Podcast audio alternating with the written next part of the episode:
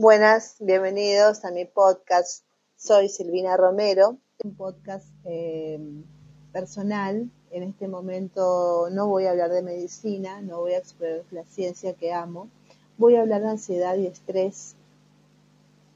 Eh, como estábamos viendo en la cápsula anterior, eh, voy estábamos empezando a hacer una evaluación, conocer la diferencia entre ansiedad conocer la diferencia entre estrés. Bueno, eh, los tips para llevar una vida relajada y segura, evaluar bien tu situación y tus síntomas. Centrate en tus síntomas. Cuando ya sabes que lo que tenés es ansiedad o estrés, debes saber qué te pasa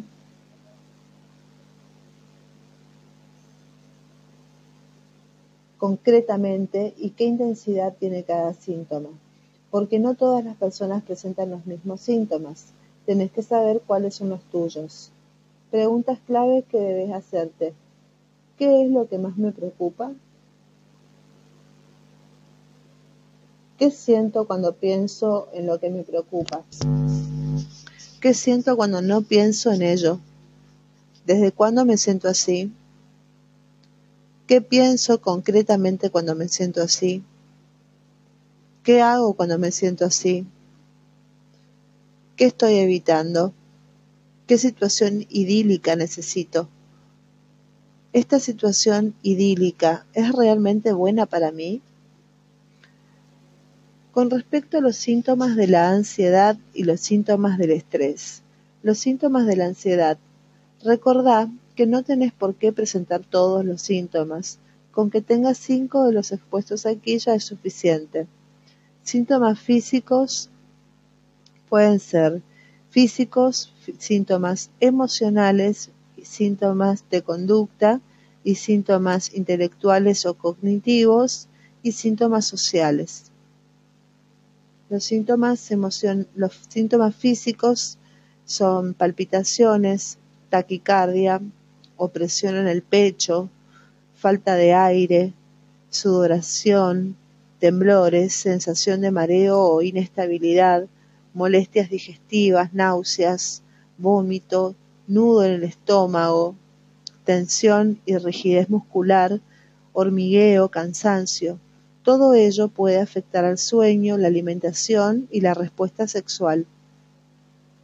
Emocionales. Los síntomas emocionales son miedo constante, inseguridad, fragilidad, inquietud, agobio, sensación de, amenaza, ganas de huir o de atacar, eh, bloqueo, inseguridad, indefensión, vulnerabilidad, sensación de vacío, miedo a perder el control, recelos, desconfianza, sospechas, incertidumbre, irascibilidad, dificultad para tomar decisiones e incluso temor a la muerte o la locura. Esos son síntomas emocionales de ansiedad. Los síntomas eh, de conducta es un estado de alerta e hipervigilancia, dificultad para actuar, impulsividad, inquietud motora, dificultad para estarse quieto y en reposo, evitación de las situaciones temidas, aislamiento social, los síntomas intelectuales o cognitivos, eh, son dificultades en la atención, de prestar atención a las cosas, dificultad para concentrarse, eh, falta de memoria, aumento de los descuidos, preocupación excesiva, expectativas negativas, rumiación, pensamientos distorsionados frecuentes, sensación de confusión, tendencia a recordar, sobre todo cosas desagradables, sobrevalorar pequeños detalles desfavorables, abuso de la prevención y de la sospecha, susceptibilidad, dramatismo, etc. Los síntomas sociales son irritabilidad, irascibilidad, ensimismamiento, dificultades para iniciar o seguir una conversación. En unos casos y verborrea en otros. bloquearse o quedarse en blanco a la hora de preguntar o responder, dificultades para hacer valer los propios derechos, temor excesivo a posibles conflictos con las personas y aislamiento. Con respecto a los síntomas del estrés, evalúa si presentás alguno de estos síntomas. Los síntomas pueden ser psicológicos, fisiológicos, de conducta. Los psicológicos son inseguridad, debilidad, vulnerabilidad, ya no estás, no te sentís al 100%, tenés problemas para concentrarte, no encontrás solución a tus problemas aunque estos sean pequeños y tenés la sensación de haber perdido la memoria, te sentís bloqueado o bloqueada. Los síntomas fisiológicos son dolores de cabeza, tensión muscular, insomnio o muchas ganas de dormir, fatiga, enfermedades de la piel, a pesar de acudir al médico o y hacerte un chequeo, tus resultados son normales. Los de conducta, evitas situaciones y te sentís bloqueado o bloqueada y huirías de la situación estresante a toda costa, llorás sin ningún motivo, comes compulsivamente, fumás más de lo normal, tenés tics nerviosos, etc. Comprender el mecanismo, cómo funciona. ¿Cómo funciona la ansiedad? Para continuar debes saber concretamente cómo se dispara la ansiedad o el estrés, concretamente en tu caso, qué es lo que va antes y qué sucede después. Cuando lo hayas analizado bien, te darás cuenta de tres cosas. Uno, que tus pensamientos tienen una función primordial en el proceso. Así pensás, así vivís. Y que estás inmersa en un círculo vicioso. A más ansiedad, más ansiedad. A más evitación, más ansiedad. Por lo tanto, debes solucionarlo sí o sí, puesto que lo que has hecho hasta ahora ya no funciona. Por eso estás leyendo, estás escuchando este podcast.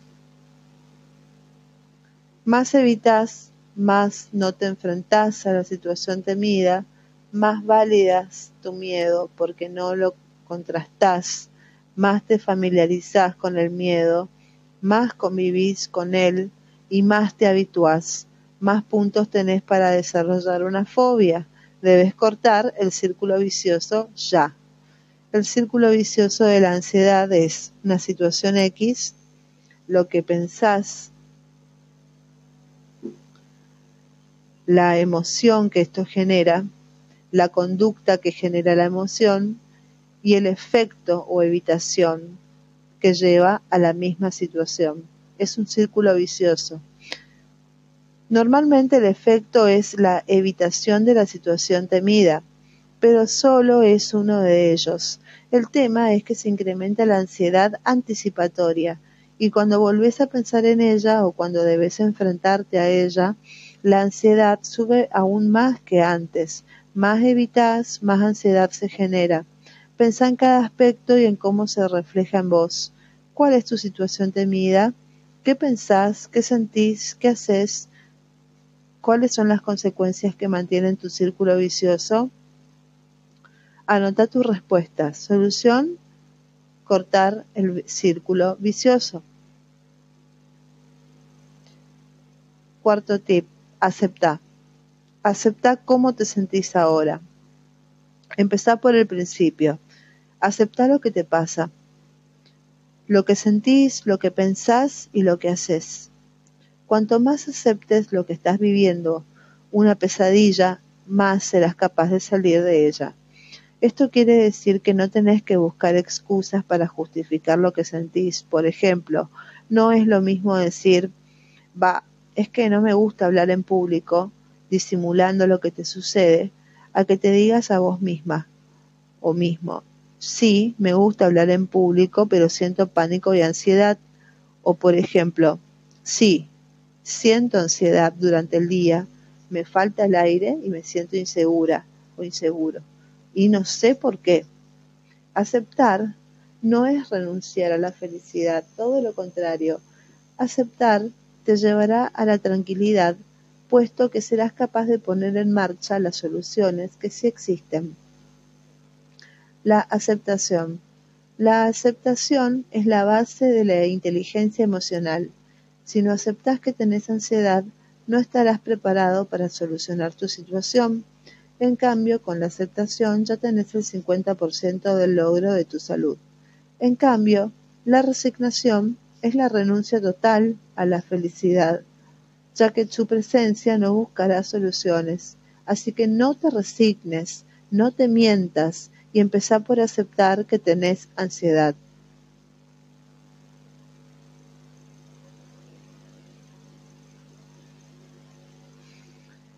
Acepta por completo tu, tu situación. Empezá por el principio. Aceptar por completo quiere decir que si sabes cuál es la situación que te origina la, la, ansiedad o el estrés y si sabes qué es lo que provoca todo esto en tu vida, que lo aceptes también. Aceptar todo el círculo vicioso te dará una visión panorámica de lo que está pasando y una vez más esto te llevará a buscar las soluciones adecuadas para vos y tu problema. Cuando haces esto, empezás a relajarte un poco, y tu mente ya no está focalizada en cambiar a los demás o a lo demás, sino centrada únicamente en volver a la salud y el bienestar. Acepta cómo son los demás, sin resignación. Acepta la situación que te genera miedo y ansiedad, sin resignación. El método del sí. Cada vez que te encuentres o pienses en la situación que te genera ansiedad o estrés, Pensá mentalmente sí. Ejemplo, sí, siento ansiedad. Sí, siento pánico. Sí, me siento débil y vulnerable ante mi jefe. Sí, me da pánico lo que piensan los demás cuando hablo en público. Sí, me da miedo mi mamá, mi papá, aunque ya tenga 50 años. Sí, me intimida esta persona. Sí, tengo crisis de pánico y no lo sé controlar. Sí, me siento ridícula o ridículo, etc. No hace falta que se lo digas a nadie. Con que te lo digas a vos mismo mentalmente es suficiente. Se trata de que no te mientas y que empieces a ocuparte de tu salud emocional ahora y de forma definitiva. Observa, observa lo que te pasa. Sé un observador. Después de la aceptación, solo observa. No reacciones emocionalmente. En los tips que vienen a continuación vas a poder aprender a hacerlo de forma muy concreta, de hecho es lo que se trata esta aplicación. Pero en este tip solo se trata de entender que ahora, por fin, estás dispuesta a romper el círculo vicioso en el que te encontrás. Esto hará que a partir de ahora el menor síntoma o el menor contacto con la situación temida, primero solo observarás unos segundos, Cuanto más tiempo te des una observación, más rompes el circuito neuronal o reflejo que se dispara de forma automática. Ahora lo que haces observando es darle espacio y retrasar más este reflejo aprendido. No reacciones de forma inmediata, solo observa tu situación y tu ansiedad. Si ya la sentís, solo observala. Este tip refuerza el tip anterior de la aceptación. A partir de ahora, ya estás en posición de aprender a darle la vuelta a todo, solo a partir de la aceptación y de saber observar lo que te pasa. ¿Puedes solucionar tu problema antes? Nunca. El método de contar los segundos. Si te cuesta observar, un truco es contar hasta 10 o incluso más si podés. Hacerlo mentalmente y con el fin de no reaccionar a la situación tan temida. ¿Cómo? Cuando te encuentres en la situación temida o pienses en ella, o simplemente si tu ansiedad se dispara durante todo el día y no puntualmente, entonces date cuenta de la situación, observa lo que sucede y lo que sentís en ese momento. Mientras, sin hacer nada, solo contar como mínimo hasta 10. 1, 2, 3, 4, 5, 6, 7, 8, 9, 10. Y si podés alargarlo hasta que se te pase, mejor. Y las causas. Descubrí las causas. El origen es importante. Es importante conocer las causas de tu ansiedad. Es importante, pero no es imprescindible, desde luego. Podés seguir leyendo y aprender las técnicas para controlar la ansiedad sin buscar en el pasado. Sin embargo, si sabes de dónde provienen tus miedos, más datos tendrás sobre tu situación. Quizás eso te ayude en dos sentidos. Para tener en cuenta todos los puntos de tu tema ahora. Por ejemplo, si sentís ansiedad cada vez que te relacionas con el sexo opuesto y sabes que ello proviene de la relación que padeciste con tu papá o tu mamá, este entendimiento puede ayudarte a relativizar porque ya no te sentís culpable o inútil. La comprensión del pasado puede ayudarte a ir más rápido en tu presente. Para hacer un trabajo personal de limpieza de tu pasado, se trata de cerrar asuntos pendientes. Siguiendo el ejemplo anterior, esto te puede llevar a querer hacer un trabajo más profundo, limpiando la relación con tu madre o padre y todo lo que ello conlleva en un presente. A partir de ahora, lo que sigue son las soluciones. Prepárate para seguir uno a uno los tips de solución a tu estrés o ansiedad. Preguntas para investigar sobre las causas. ¿Qué situación del pasado se parece a la que padeces ahora? ¿En qué se parece? ¿Desde cuándo sentís ansiedad? ¿En qué épocas de tu vida has padecido el mismo miedo? ¿Cuál fue la primera vez ¿Sentís algo similar con tu papá o tu mamá, con alguna persona importante en tu vida? ¿Sentís algo similar cada vez que recordás un episodio concreto en tu vida? Bueno, esto ha sido todo por el momento. Espero que les sea de utilidad como herramienta. Nos seguimos encontrando en la próxima. Hasta luego. The podcast you just heard was published with Anchor. Got something you want to say to the creator of this show? Send them a voice message using the Anchor app, free for iOS and Android.